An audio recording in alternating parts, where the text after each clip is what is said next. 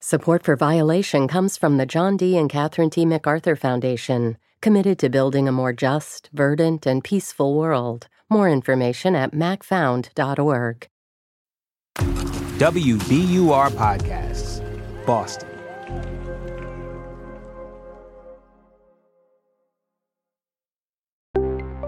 This call will be recorded and subject to monitoring at any time. Thank you for using IC Solutions. You may begin speaking now. Hey, Beth. Hey there. So I have the decision. Hi, folks. It's Beth. Remember how I dropped in here in August to tell you the judge had held a hearing in Jake's case and we'd be back when he issued his ruling? Under advisement ruling. On October 4th, 2023, this matter came before the court for argument on Wideman's second complaint for special action relief. At the conclusion of the hearing, well, the here we are. I was in Dallas reporting on a different story in October when the phone rang. It was Josh Hamilton, Jake's attorney. He sounded like someone had died. I didn't have a tape recorder on me in the car that day, but I called him back later. I opened it up, and the first thing I re- that jumped off the page to me was that I thought it was very short. It was only about two pages long, and so as we went, as I quickly read through it, I just, you know, I was shocked. I guess.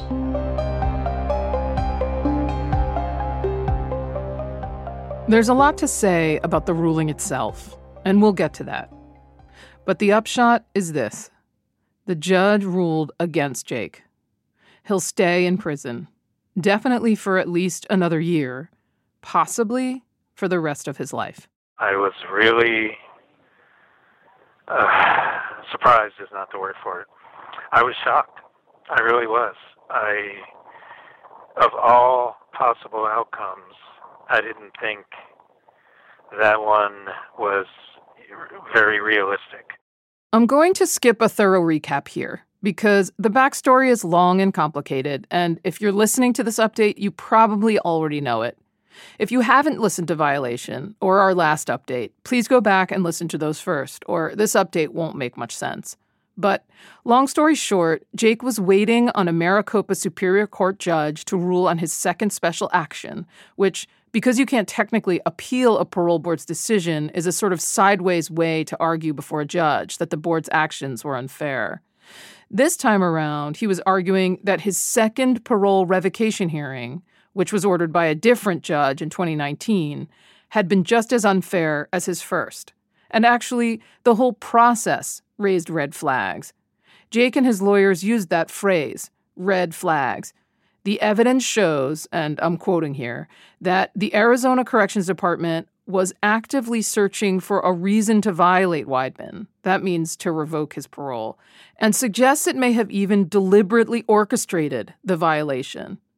The oral arguments for that second special action were held in August, and that's when we brought you our last update.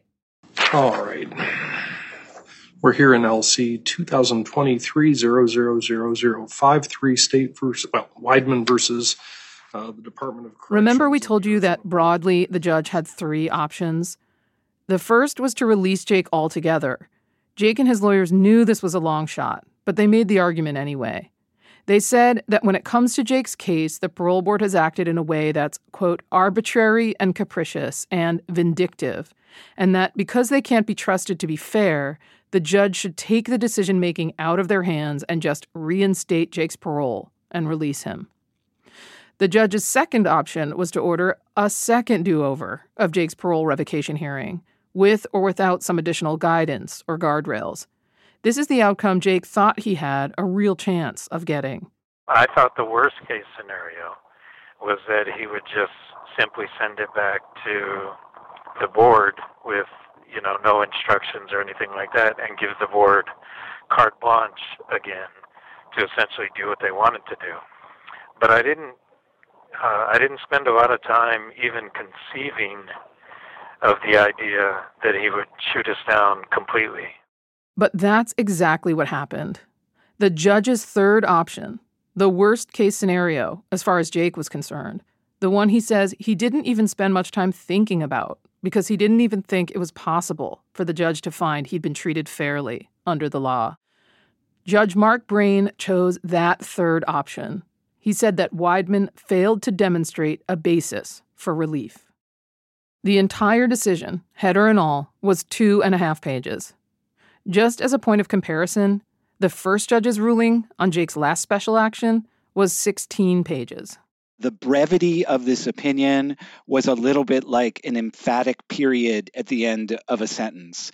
Reading this made me feel as though the court was signaling enough is enough. Daniel Medwed is a professor of criminal law at Northeastern Law School.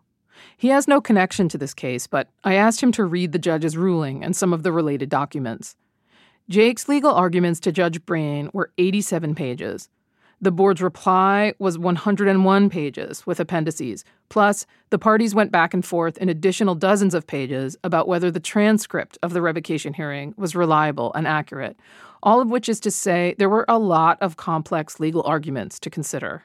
There was an element of exasperation in the, the tone of this that I found a little bit disturbing. Um, because, of course, I think Mr. Wideman's claim is an eminently credible one to make, which is Arizona. Tell me why I'm being recommitted. How possibly could my behavior here, my failure to set up this appointment, how could you go from that indiscretion to a finding of lapsing into criminal conduct?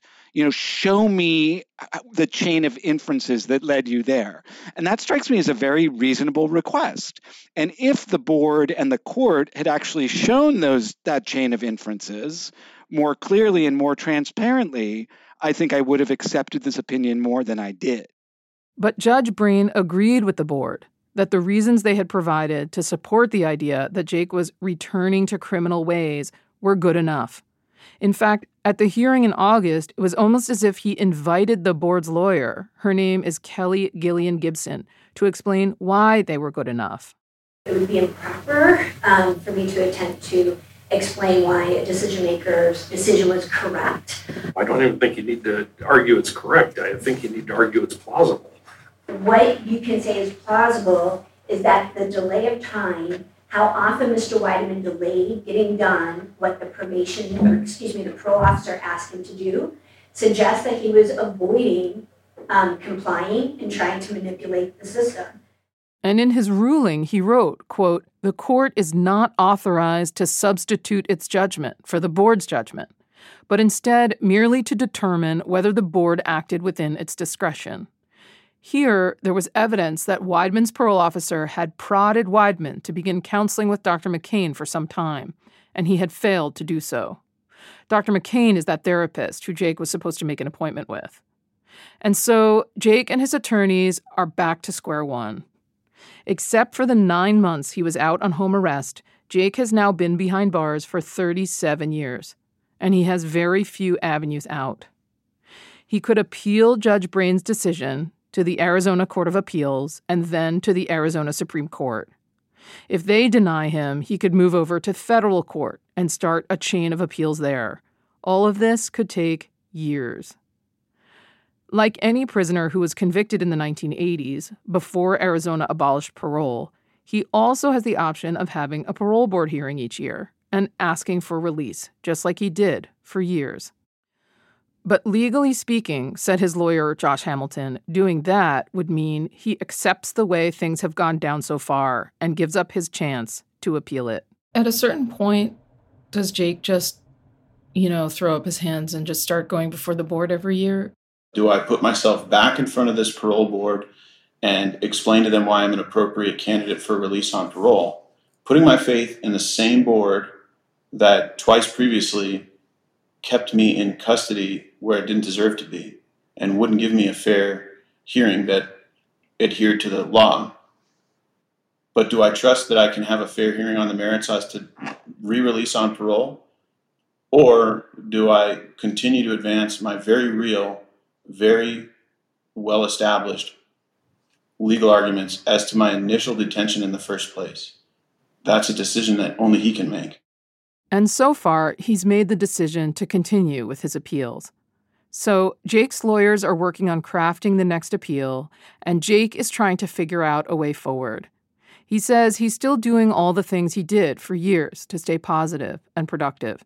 He's working as a peer mentor. He's reading. He's nurturing his relationship with his family and his wife, Marta, who he married while he was in prison and who has been a source of constant support. But he's angry. I, you know, remember you expressing anger when they brought you back and that being wielded as a weapon against you in front of the right. parole board. Are you worried about saying that you're angry? If it's inappropriate for me to be upset and angry uh, in this circumstance, then I don't know what circumstance it would be appropriate for me to be angry in. Or, or on the other hand, that I'm a sociopath who doesn't feel anything. You know? Right. Jake's dad, the writer John Edgar Wideman, has no qualms about being angry either. During my conversation with him last winter, he was trying to make sense of how the situation had come to this after everything Jake had done to win his freedom.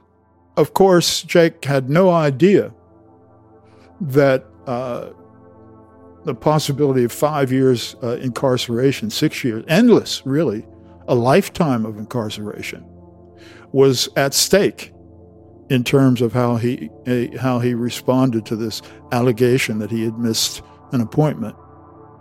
I can't know what the parents of Eric Kane, the boy Jake killed in 1986, are feeling right now. They haven't wanted to speak to me for this project and also asked me, through their attorney, not to contact other people in their lives who might be able to speak to their perspectives. I know they spent years advocating to the parole board to keep Jake behind bars forever, and then once he was out, encouraging corrections officials to arrest him and bring him back in. So I imagine this ruling comes as a relief to them, but a bittersweet one, because it won't bring Eric back. Nothing will.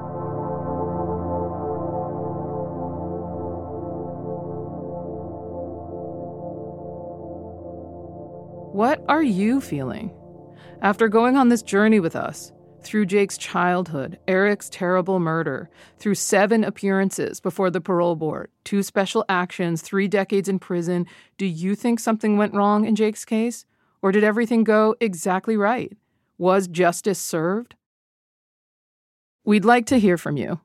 If you have questions you'd like to ask me or Jake or his attorneys or a victim's rights advocate or a legal expert, please call and leave your question in a voicemail at 347 391 3431. That's 347 391 3431. We're working on one final episode as we watch this case unfold.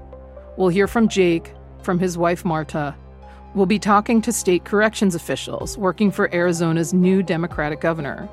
The governor came in promising reforms, but so far, the state's posture towards Jake's case, at least in court, has not changed. One thing that has changed is that the new administration is willing to talk to us, and we'll bring you their perspectives. We'll answer as many of your questions as we can, and of course, we'll continue to dig into the big questions that have animated us all along. Is there anything Jake can do to deserve to be free again? Is there anything he could say to convince the board, the courts, the people who loved Eric Kane that he has served his time and is ready for another chance? Let us know what you think, and we'll see you soon for one last episode of Violation.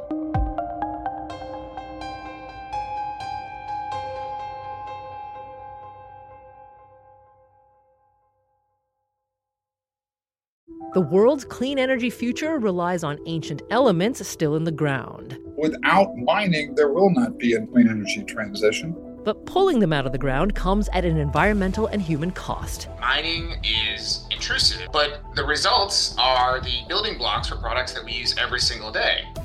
I'm Meghna Chakrabarti. Join me on point for Elements of Energy Mining for a Green Future. Five special episodes. Listen and follow On Point wherever you get your podcasts.